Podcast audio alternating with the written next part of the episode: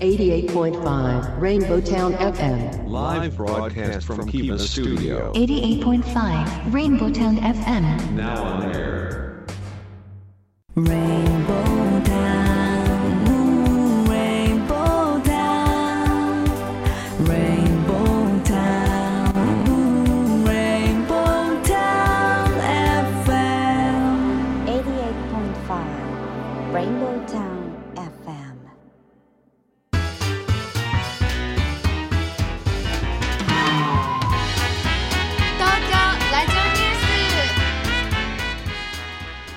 時刻は14時を回りました。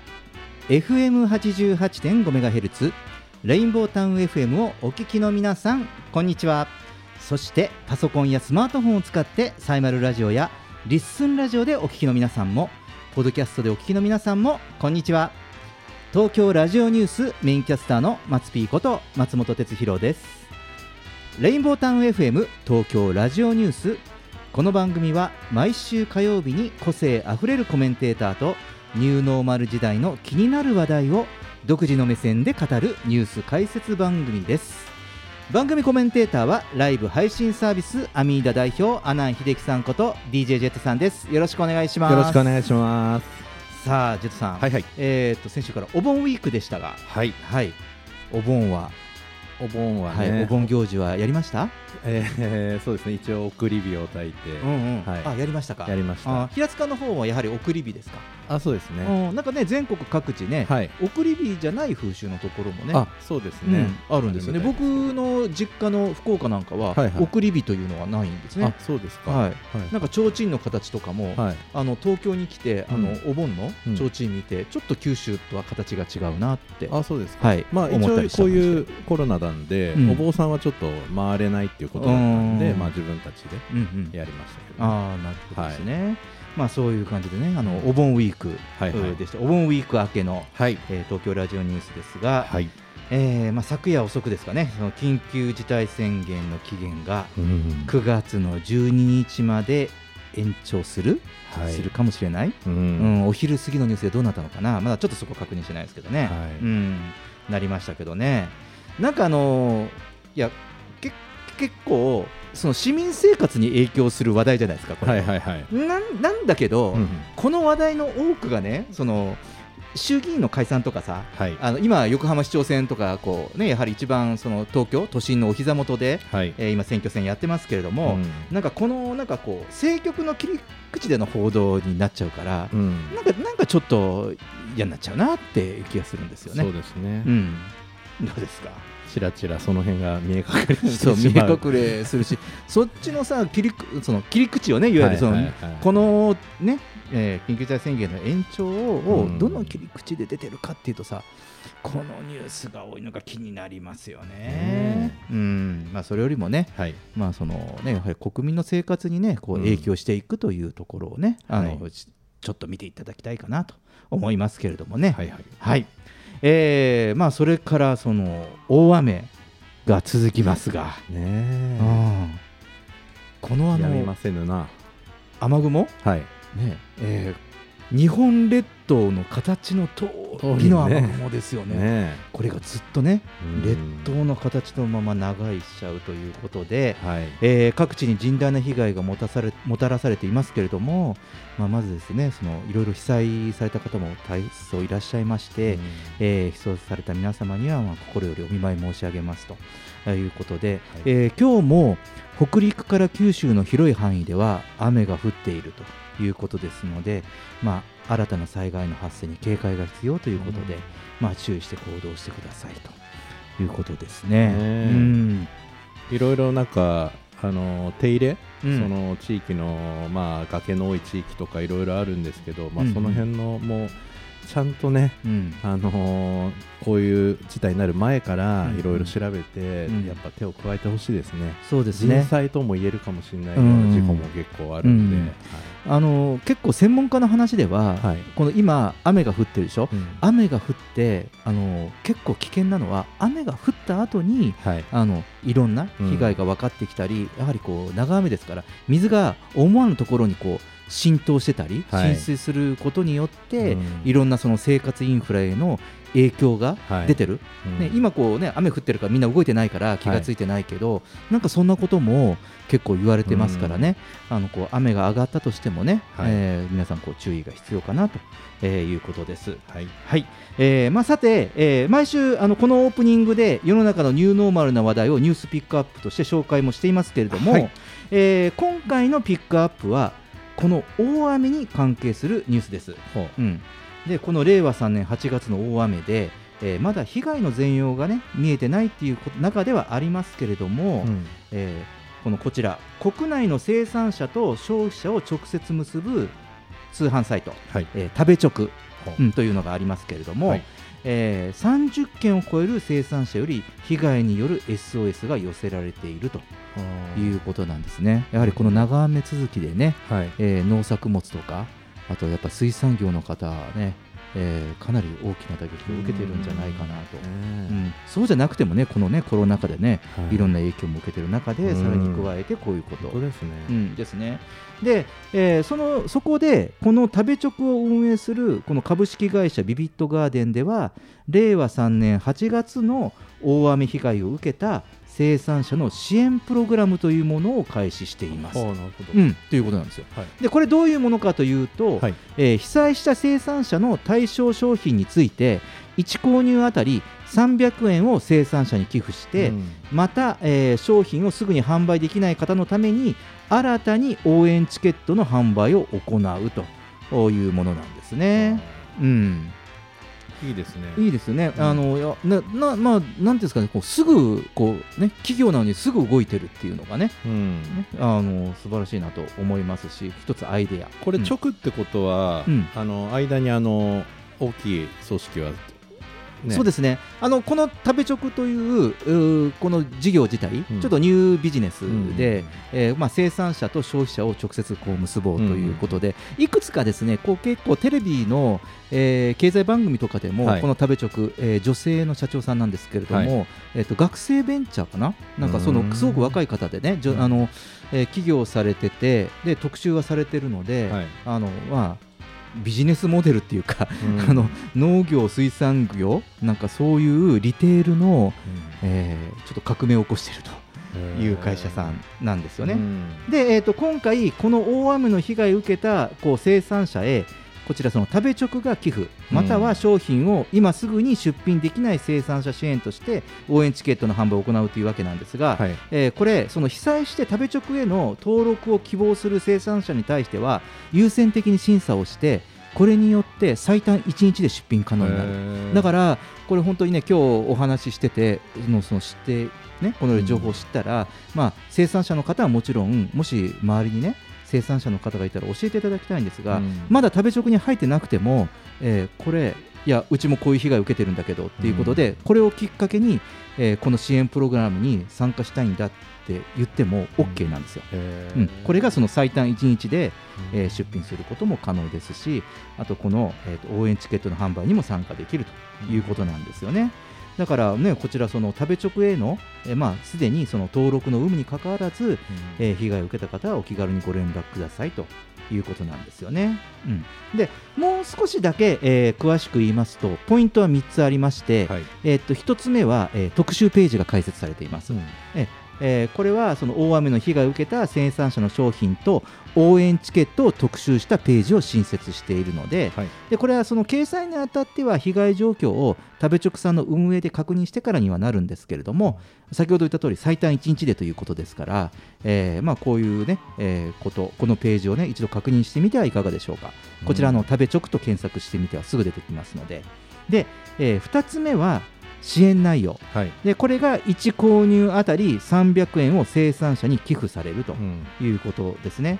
でこれは、えー被災された生産者の商品を対象に1購入付き300円を食べ直が生産者へ寄付すると。うん。で、えーこちらは先ほど申し上げた、えーとページの中に、えー300円寄付対象商品と、えー記載のあるものが対象になりますと。はいはい。うんでえーとこれも食べ直と検索して、こちらの商品を購入することが支援にもなりますので、こちらはまた我々でもできるということですよね。はいはいはいうんあのこちらで購入すること自体が支援になると。で、え3つ目がこれはユニークですよね。応援チケットの販売。で、えー被災されて生産者の中で販売する商品がない方を優先して、うん一口500円の応援チケットを販売すると。ほうほうまあ、いわゆる寄付ですよね。はいうんでえー、と食べ直や購入者からは手数料は無料で金額が生産者さんに払われるということなんですね、うん。だからこれはファンドですね、なるほど。だからもう売る商品がないけどこの、うん。こういう今まで美味しいものを作ったりとか、ねうん。そういうところを応援するためにファンドをしてでおそらくそのまた生産活動が再開された暁には、何かの形でお返しするとそのファンドしてくれた方々に、うん。うん。今はね商品がないんだけど、うん、あのそういうう仕組みなんですよね。いいですね、うん。これ。大きい組織だとまあこういう時になんかまた融資制度とか なんとかとかじゃなくてねもうみんなの気持ちでカンパでポンとうん、スピード速い。そうですね。ね。うん、だから本当ねこれ先ほどの冒頭の、えー大雨の話でも言いましたけど、うん。今現在もこの大雨が降ってるわけですよ。そうですよね。うんだからその生産者の方はですね例えば畑だったら浸水したり、その斜面とかこう地盤が崩れたりしたり、それとかやはりそのしけで漁に出られなかったり仕掛けた罠が壊されたりとか、うん。そういう大きな被害があるので、まあ、こちらの,、ね、その食べ直には被害を受けたとか一部の被害を受けなかった食材だけでも売ってうん。売り上げにつなげたいという、その生産者からの SOS が相次いだことで企画されたと、えーいうことですね。だから、まあ、そういうその商品に特化した、まあ、反則活動をやってるわけですね。うん。なので、えーまあ、もう一度申し上げます、えー農業や漁業などの生産者にお知り合いがいましたらこの食べ直の支援プログラムを教えてあげてください。また、えー生活者の皆さんは購入支援プログラムという形で参加を検討してみてはいかがでしょうか、はいえー以上今週のニュースピックアップでした。東京ラジオニュース。東京ラジオニュース。東京ラジオニュース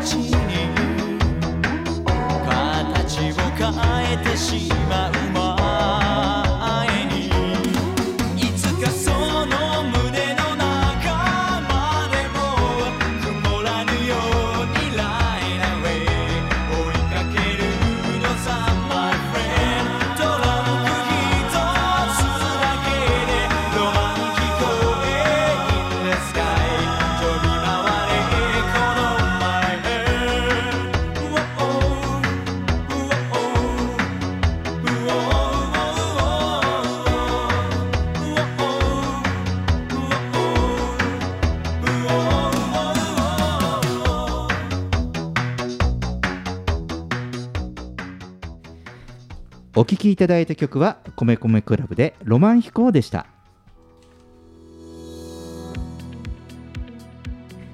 レインボータウン FM 東京ラジオニュース。今日のニューノーマル時代のニューステーマは宇宙テクノロジーって何？です、えーコメンテーターはライブ配信サービスアミダ代表の阿南秀樹さんことジェットさんです。改めてよろしくお願いします。さあジェットさん、はいはい。今日は宇宙テクノロジーですよ。はい。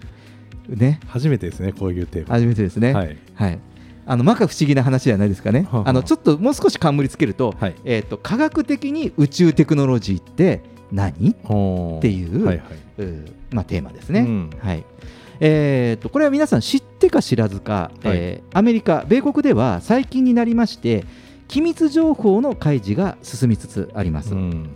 で2020年12月下旬にアメリカ合衆国連邦議会が可決しましてで大統領もそれに署名して成立した法案には例えば UFO に関する詳細な情報、ね、これまでねいろいろこう NASA とかなんとかそういうのはね把握したり、はい。ね、あの宇宙あのまあ宇宙航空関係ですよね、うん。知ってる情報とかは大変なこの機密事項ですね、まあ、従来、えー秘匿といってね非常に重要度が高い秘密としてきた、えーと技術情報とか特許情報の開示が義務付けられていたんですが、はい。えー義務義務付けられたということです。これ義務付けられたということはこれは開示しなければならないい。というそういう法案がうん。事実通ってるんですよ。うん、でそれによって、えー2021年以降今年からですね、うん。今まで SF の世界でしか見られなかった技術情報に触れる機会が多くなってきつつあるということなんですよね。うん。はい、ジェットさんこういう話題好きですよね。大好きでございますけどねニュース解説番組で UFO の話ができるとは、うん。そういう時代に ね。なってきたんですよ。はい。うん、ちょっと余談ですけどね、うん。あのもうすでに例えば日本の企業とかでも、はい。あのバック・トゥ・ザ・フューチャーのはい。デロリアン、うん。うん、それが存在しますね。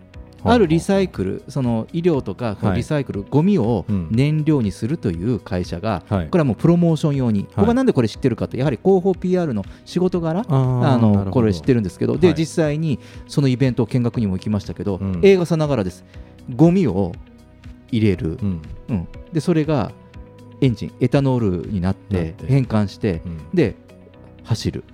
うんでその社長はそのためにあのアメリカでデロリアンをオークションで落札して これはデロリアンじゃないと みんながイメージできないから。だこういうふうにその SF の世界がうん。現実になってきてる、ううん。んね、事実。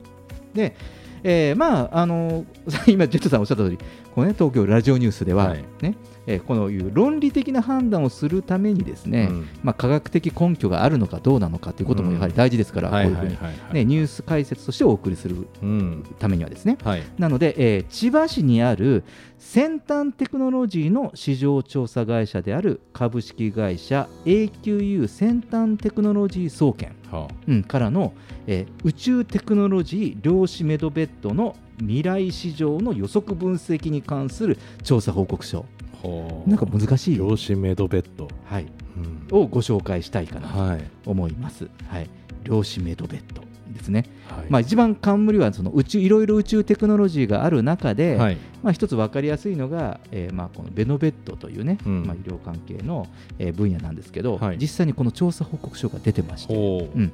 でこれはねあのこういう技術発表をしてでこの技術発表の内容ってはい。売られてるんですよ、そのいくらか知らないんですだからそういう先端技術をやってる会社さんとかは、うん。やはりこの情報を買って、はい。その自分たちのこうテクノロジーとか開発とかにするというそういうポジションにある会社なんですけどね。はい。うん。さあいいですか、実ははいはい。心の準備は。はい大丈夫です。さあでまず、えーこの調査の背景といいますか、まあ、こういうその SF の話という捉えがちなんですけど、まあ、これらその映画の中には実際に未来に実現するかもという技術、うん。いわゆるその中がその宇宙テクノロジーと言われるものなんですけれども、はい。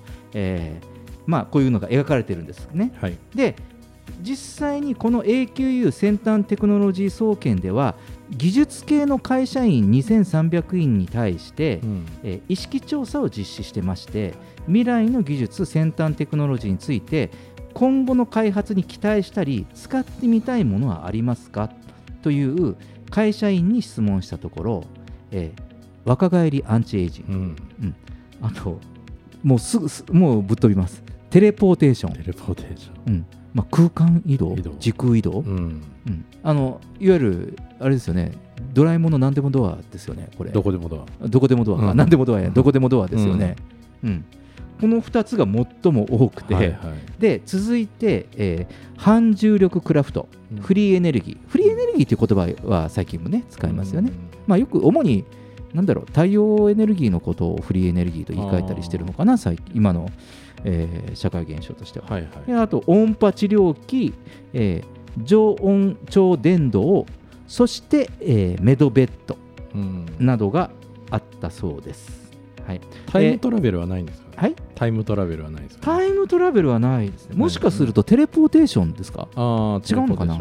うん、なるほど。うん、タイムトラベルね。うん。あータイムマシンですか？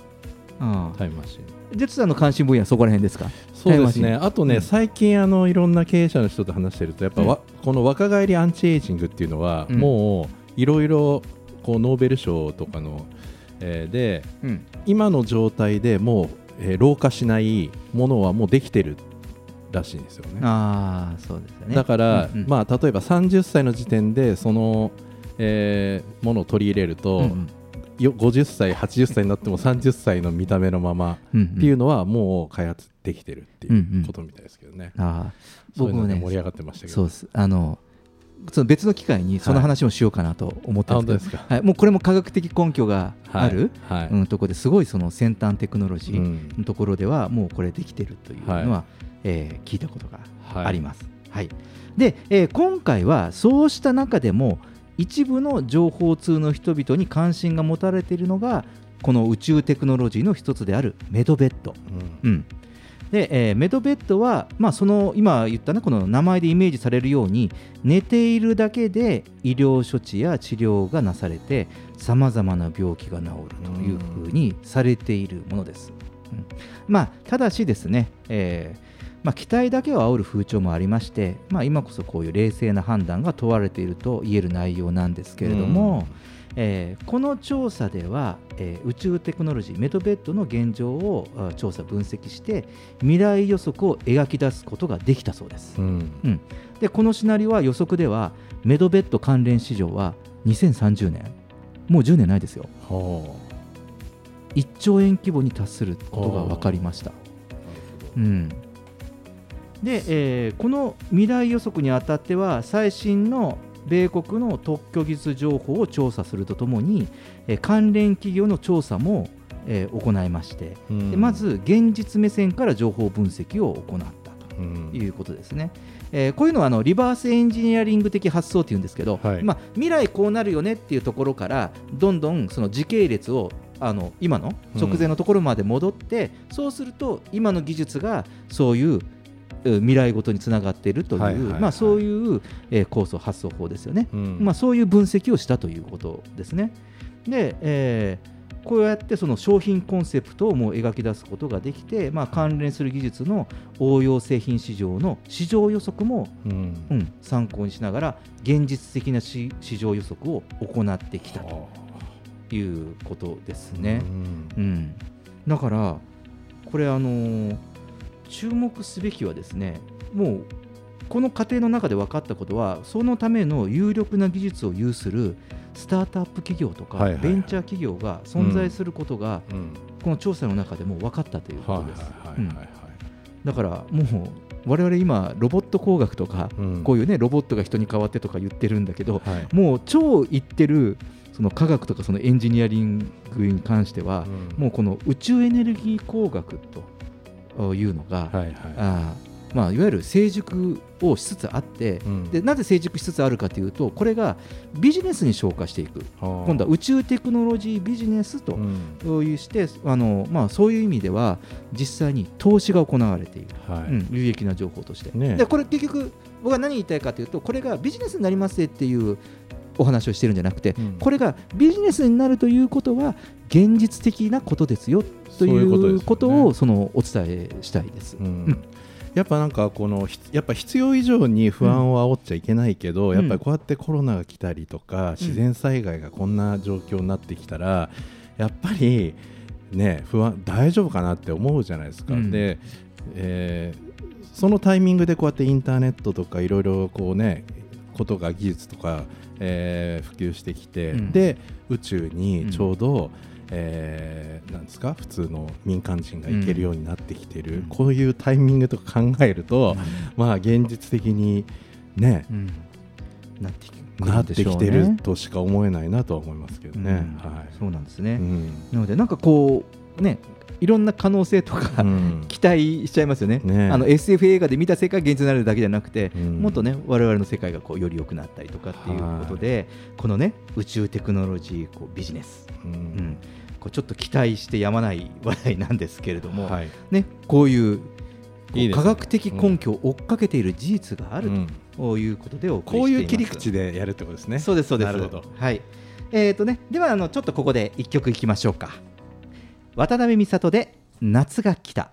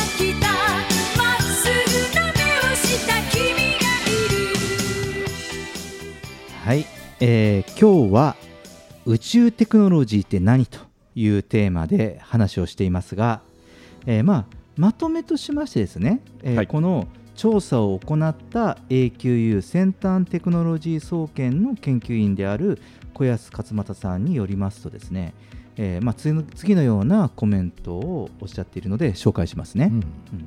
えー宇宙テクノロジーはすでに世界的にもスタートアップベンチャー企業が登場してきていてメドベッドについては映画「エリジウム」にも描かれていますが世界的に病に悩む人々や病人の世話で悩みを抱える人などにおいては実際非常に高い期待の声がえ聞かれています。うんえーがん治療器や再生医療それとか、えー代替医療において日本の研究開発力も高いものがあります将来的に要素技術を結びつける総合力を得意とする日本人の感性がこうした分野にも生きてくるものと思われます、えー地球の未来へ向けた豊かな社会づくりにおいて素晴らしい力を発揮する分野になっていくと思います、うん。うん。ね。なんかこう日本の次の切り札として頑張ってほしいですね。そうですねこ分あの単純に病気を治す技術だけじゃなくて、うんやはりいろいろその介護の問題だったりとかやはりいろんなその病気、うんそのそういうものって社会問題じゃないですか。はい。ね、社会現象であり社会問題だからやはりそのそういうその社会問題をその解決するうんそのソリューションにもなりうるということなんですよね。うん、どうです？そうですね。やっぱこういうの、のが、うん。先ほど言ってたそのビジネスにうん。あのなってきたっていうのが、うん。いや本当にこういう時代来たんだなっていううん。ね実感が湧きますね。うん。あのーなんなんていうの？こういう話を、うんこういう番組でうん。話せるうん。事態が来るんだなって、ねだってこういうエビデンスがあるから、はいはいはい。あのちゃんと摩訶不思議な話じゃなくて、うん。で僕あの今日 SNS で発信するときに、はい。あの宇宙エネルギーってなんだってなったときに、はい。なんかこう妙なあのスピリチュアルと勘違いされると 嫌だからそうじゃないですよってコメントつけましたもん。ああそうなんですね。うん、科学的にっていう頭を、うん。あのつけたりしました。はい、うん。だからあのこれも急速にのその効か不効か、うん。あのこういうコロナ禍になったでしょ？で、えーこういう状況って、うん。あの少し見方を変えるとこういうものがその発達発展する、はい。進化する、はい。うきっかけになるのかなああそうですね。という気もします。あのじゃあだって今もさあのこういうコロナのそのウイルスがうん。今度な4種類目、うん。あ新しい五種類目。5種類目、うん。デルタの次ラムダ？うん。ね、これってじゃあどうやって止めていくのとかあとねこういうそもそもコロナウイルス以外の、まあ、いろ世の中にはいろんな、ね、菌とかウイルスもあるでしょうから、はい。じゃあ今後そういうことに対する対策をどうしていくのかって考えた時に、うん。その今の技術的な限界点とか、うん。あと物量的な問題、はい。あの今もねこうやっぱり医療崩壊をして、うん。でやはりその、ね、自宅療養している方も現実出ててこういう現実を目の当たりにした時に、やはりこうこういうテクノロジーのはい。発達、発展がよより急務になる、うん。でそういうことで今度は経済活動がやはり例えばそのお金とか、うん。うんそういったものが資金とかがそういうところに注力していく、うん、だからそれこそ今までのいろんなこういうテクノロジーがいくと既存の利権とかね、うん。でビジネスやってた人とか、はいはい多分損なわれるから大人の事情的には、うん。こういろんなこう画策が起こるわけじゃないですか、はいはいはい。そんなことやってる場合じゃないよっていうのも、こういう時代になったから、うん。もっと本当に真にそのみんなが幸せにこう良くなるっていうところに、そのお金も経済も、まあ、そして、まあ、政治もね、えー動いてほしいかなとなんかこう強く思うなと思いました。はいはいねえーまあ、ちょっとこの話題はこの辺でいきましょう。はいジェットさんありがとうございました。レインボータウン FM 東京ラジオニュース今日のテーマは宇宙テクノロジーとは何でした？東京ラジオニュース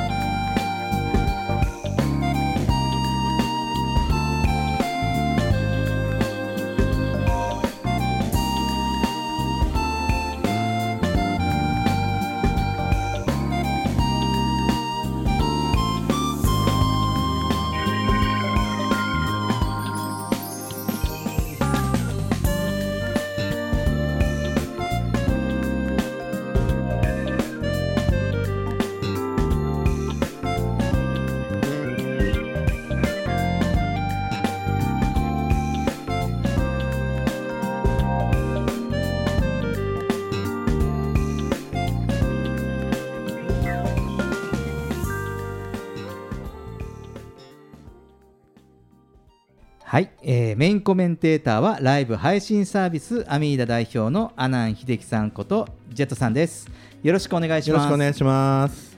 さあ、えーまあ、こうやってパラダイムシフトする全国からの情報を発信する東京ラジオニュースなんですけれども、はいえー最近ですねこれちょっともうあのこうちょっと閉塞感行き詰まり感を感じるちょっとモヤモヤ感を感じていまして、はい。うんまあ、ちょっと座談会ならぬ、お。うん、そういうものを考えてるんですけど。僕はなんかやっぱり大企業の方と大企業と仕事をしてるときに、なんか今昔だったらその大企業のやり方っていうのがやっぱり正で、で我々がそれに合わせていってたのが、やっぱり今はなんかちょっとやっぱりその違和感をすごい感じるっていうか、何か物事を決めるときに えそれでいいのかなっていうもっとこうやればいいのにって思うことに対して、まあ、あのなかなかこう、えーまあいろんなこのニュースピックアップでやってるような努力っていうのは、まあ、大手の方ものニュースもあれあれば、そのね小さい企業さんとかあの町のねね方ね。ともありますけど、うん。まあ、そこがなかなか重くて動かないなっていうのはすごい感じますね、そこがモヤモヤ感っていうのはあるかもしれないあーそうですよね、うん、あのいろいろそのニュースピックアップとか特集を組んであのいろんな取り組みなんかを紹介してるんですけど、はい。まああのまあ、物事をまずは形からとか、うんうんうん。あそういうものもあるから、はい。だから僕はいい意味でねあの表面的なことっていうかその形を変えるとか、うんやり方を変えるとか、えーまあ、新しい仕組み、うん。ままあ、ちょっとビジネスで言うとビジネスモデルを変えましたとか、あーそういうところを我々ピックアップして、まあ、これはもう本当にあのどこの地方だろうが、まあ、その首都圏じゃなくても紹介をしてきてるんですけど今まずそのこれが第1次なのか第2次なのか分かりませんよ。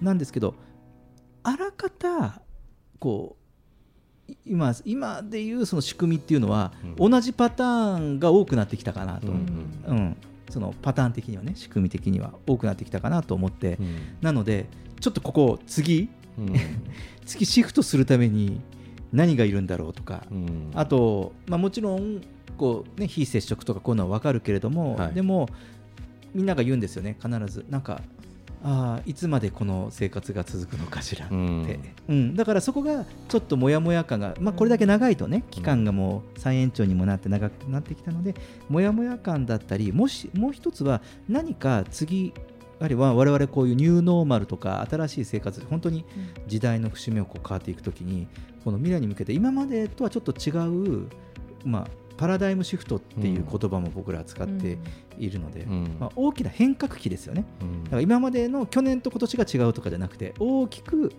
えーこう世の中の様式とか、そういうのが変わろうとしているところにいる？いる閉塞感でね、なんかただ今までのことからやはりまだずっと見ているから、うん。で急にこう仕組みとか表面的だけ変わってもやっぱりまだ前のところが良かった、もしくは無意識でも前のところに戻りたい要素があるから、ちょっとこうあのなんなんていうの、えーこうああって必要なモヤモヤ感だというふうに思ったりするんですけどね。うん、だからなんだろうそのそういう話をこうしたときに僕はあの結局は人間が使うわけ人間は変わる人は変わらないわけじゃないですか、うん。で物質的なものはどんどん進化しましたよね、でも人間は基本的に変わらないわけですよ、はい。うん、あのか形もほぼほぼ変わらないってないわけですよ。何百年も、うん。何千年も変わってない、わけですよね、えーなのでそう考えるとその我々の在り方とかこう考え方とか、うん、とかね、えーそういうまあ観念っていうか感性というのか、うん、そういったものを変えないと多分こういう仕組みとか、えービジネスモデルとか、まあ、いろんなものがが変わるけれども、あのそこに対して、えー、となんかなんだろう気持ち的な受け入れというか、そういったものが成り立たないのかなっていう気も、えーまあ、こうやって半年近く番組を作っていて思います。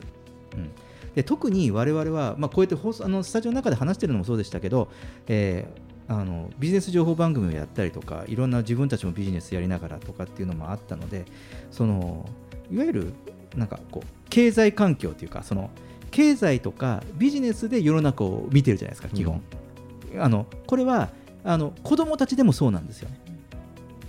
子供たちでも例えばこれお仕事をを例えば今あの専業主婦の方主婦の方でも世の中の物事は僕は経済とかうん。ビジネスで見てるんですよ、うん。だから物が高いとか安いとかさ、買えるとか買えないとかさ、だかうんらそんなので世の中起こることを全てそれで見てるじゃんまあそうですね。オリンピックとかもそうですよね、うん。なんかこれが経済的にプラスなのかマイナスなのかとかうん。をはっきりさせてくれないと判断つかないみたいのがやっぱそもそもスポーツとはじゃなくて、うん。やったら、あの経済がどうなるのかとか、うん。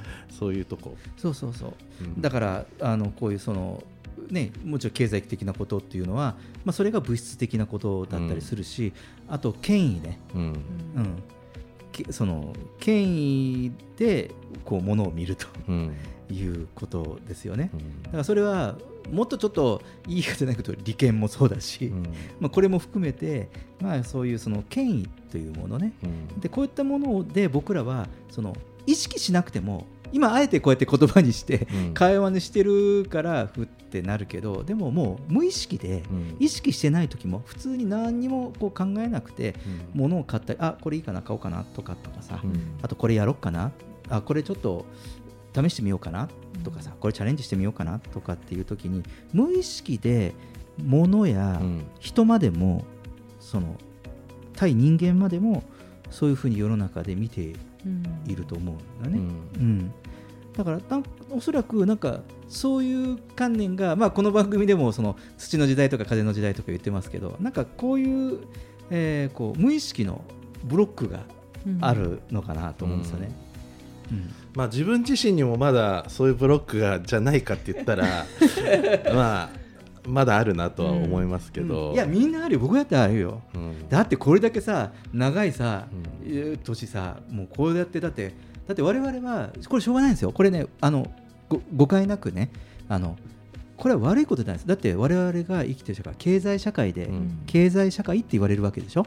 そこで生きてきたからただそのここからのその生きやすかさとかまああのこういうふうになんかこう今我々見えないものと戦ってうん。いるわけじゃない、はいはいはい。だからそういう風になってきて、うん。あえてその経済ノイズとかなんかこう僕はあえて経済ノイズとかビジネスノイズとか最近言ってるんですけど、なんかこうそういったものをこうは剥がしていくっていうかなんかちょっと除去していかなければ次の発想とかいかないのではないかなっていうところが、あのいろんな事象とか仕組みをこうやって取り上げてきて正直に思う次第です。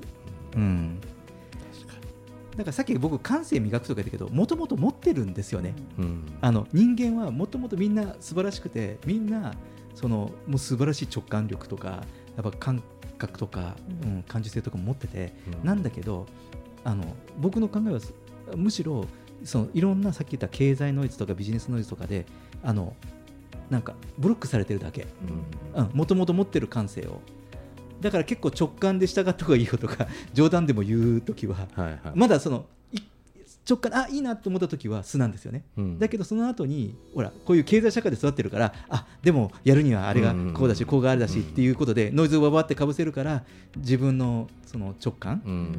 を生かした、うん。まあそのなんかブレてきちゃいますね。うんブレてきちゃうっていうこと、うん、なのかな？なんかそういうこともすごくあの感じてるんですよね、うん、だからまあこう感受性がこう長けてくるということ。まあまあその、まあ、気持ちの意識でその関わりたい他人とかもこういろんな仕事とかも最近こうジェットさんはよく言ってくれるんですよ。あの人ですよねこの人とやりたいかとか、うん。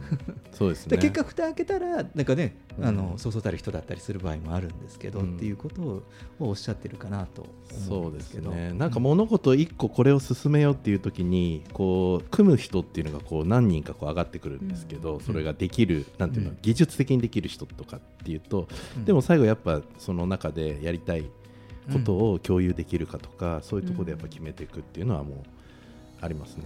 うんはい。うん。だからなんかその自転車とかこうその後自動車が例えばその工業化して発明されて、うん。だって人ってもともと自転車乗れなかったし誰も人類誰も乗れなかったわけでしょ？乗れた人がいて今自転車乗れるのは当たり前になってて、でその自動車ができて自動車できた時なんてなんだこの鉄の馬はとかっていう感じの時でも今普通に当たり前にに自動車運転してたり免許持ってる人が大半になってくるわけじゃない、うん。だからなんかこうそういったこうものっていうふうにその乗る人のその感性とうん。か感覚が変わってきたからその時代のものが出てくるわけですよね。なのでこうあえて今こう、まあ、ちょっとね言い方が誤解を受けるような言い方かもしれなかったですけど、もやもやとかねうん。閉塞感って言ったのは今新しい仕組みとか、えーまあ、やり方とかね、うん。そういったものを我々今ニュースで紹介してますけど、うん。おそらく今度今そのどんどんその新しい仕掛けを求めるんじゃなくだけじゃなくて今度我々がその人類としてですよ、うん。人類としてそれをこう乗りこなす次の時代のもともと人間が持ってるその感性を駆使して、のなんか今までの固定観念だと乗りこなせないから、うん。うん中から外してってそうですね。でそこががその今僕らが言っている、うん。まあ、それこそこの、ね、こういうお仕事のおかげで、あえていろんな新しいものばかりを紹介してますから感じてることなのかなと、果たしてこれをどうやって人類は乗りこなして使いこなして、えっと、快適にうん。自分らしく生きていくんだろうかと。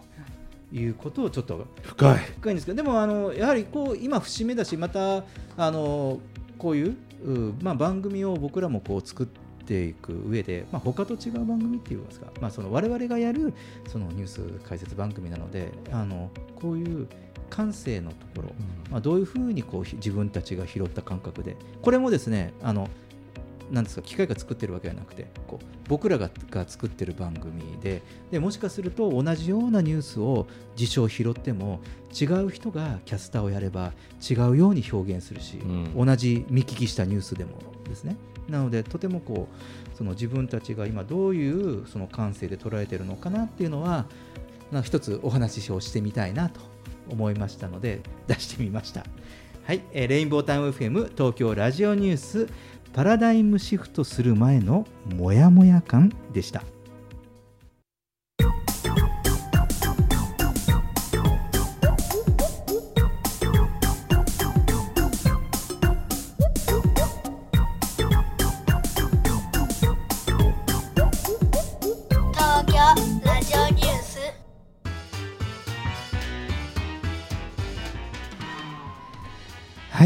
エンディングです。ジェットさんお疲れ様でしお疲れ様た。でしたいやなんかあのーね番組もポッドキャストでだいぶねランキングでだいぶ上位にトップ10にも入るようになってそうですね。うんああの今日オープニングでで話さなかったですね。はいうん、だけど攻めるなーっていう 内容でね東京ラジオニュースっていう番組名からはねあの想像できないこう人間としての人類としてのね感性とか価値観とかね。うんまあそうですね。本当でもその変わり目っていうのは本当になんかこう感性で感じるしかないんでね、うんうん。うん、もうなんかこう誰かがこうなりますよって言ってるわけじゃないんで、うんうん。この空気感とかうん。そのなんか普段生活してる中で、うん。あれ？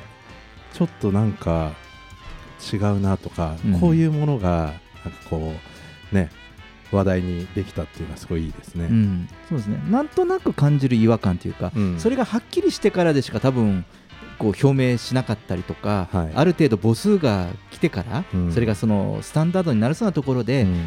えー実はこう思っててっていうのを開示することが、まあ大抵我々の生活では多いかと思うんだけど、はまあ、そこをねあえてちょっとん？って思ったぐらいで、ねえ。もう言葉にしちゃうというか、うん、言っちゃうと言いますかね。うん。あのー今日その後半の話でその、まあ、経済ノイズとかこう、はいはい。ビジネスノイズとかあって、まあ、それが本来持ってる感性っていう話をね、うん。したと思うんですけど今日はあのピックアップでオープニングのピックアップで、はい。食べ直の話はいはい。したじゃないでか。しますしたね。はい。でその食べ直の話をしてね。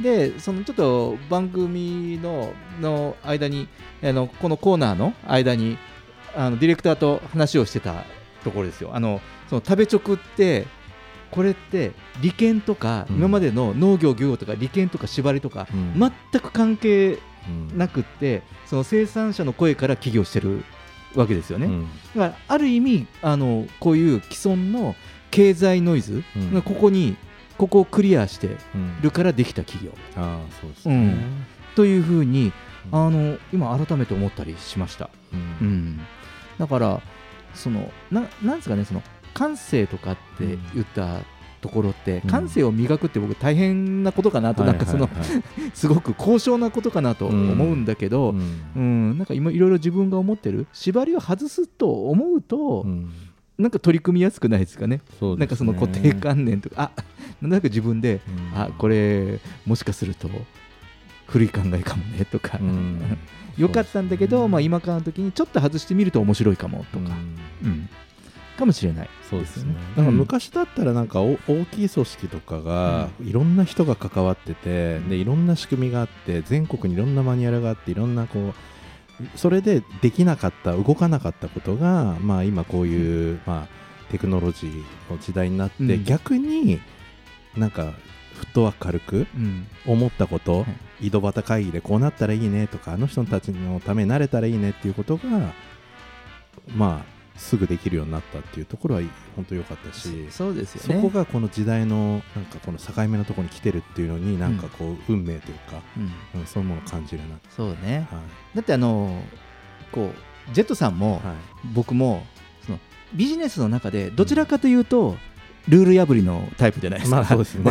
はい。ルールタイプで、うん。そのビジネスでやってきたんだけど、うん。ルール破りでうん。こうやって今まで生きてきたっていうか、そうですね、うん。そこがあったからこそ、まあ、今の自分たちのこう仕事があるっていうところでしょ、はい。だからある意味いつも言いますがうん。生きやすい時代になってきたかもしれないです。そうですね。確かに、うん、そうですね、まあ、あのちょいちょい、えーこういう話題も、うんはい、えーピックアップしながら、はい、うん、ちょっとなんかマイナーチェンジした感じがしますけど。本当ですか？いやあの結構ですね先週もラジオ聞いてくださっている、えーまあ、リスナーさんである、うんまあ、起業家の方、まあ、会社のちょっとお偉さんだったりとか、はい。あとスタッフの方とかというふうにちょっとお話をしたんですけど、うん言われましたもん。ああそうですか。あ言いたいように言ってますよね。とかって いやいや言いたいよ。いやちゃんと考えて言ってますよって言ったんですけど、うん。うん、でもあのなんですかね。こうニュースをいろいろこういろんな事実を伝えてるんだけれども、あなんか人ってこういうふうにも捉えるんだなって、うん。あなんかこうやはり独自独自目線っては言ってますけどでももしかすると考え方が違うかもしれないから、うん。で面白いのはそうやって会った人たちに僕はこう考えるんだよねって、うん。あのこういうこと松ああの松木さん話したじゃないですか、うん。でも僕はこうやって思うんですよっていう、そういうこう意見が返ってくるのが、まあ、東京ラジオニュースなのかなと。いいですね。いうふうに思います。だからあえて独自目線で切ってるから、うん。いや別にこれが正しいとか間違ってるじゃなくて、うんうんうん。だったらみんなやはり自分の意見をはい。持っていくという、うん。まあ、時代になっていけばいいかなというふうに思ってます。はい、えー東京ラジオニュースでは公式ツイッターと公式フェイスブックページを開設しています。皆様からのご意見ご感想全国からの情報は「ハッシュタグ東京ラジオニュース」とつぶやいてみてくださいそれでは月替わりのエンディング曲でお別れしましょう。8月はかりゆし58の前川慎吾さんです。コロナ禍の中でも元気でいよう大切な人を思うそんなメッセージが歌に込められています。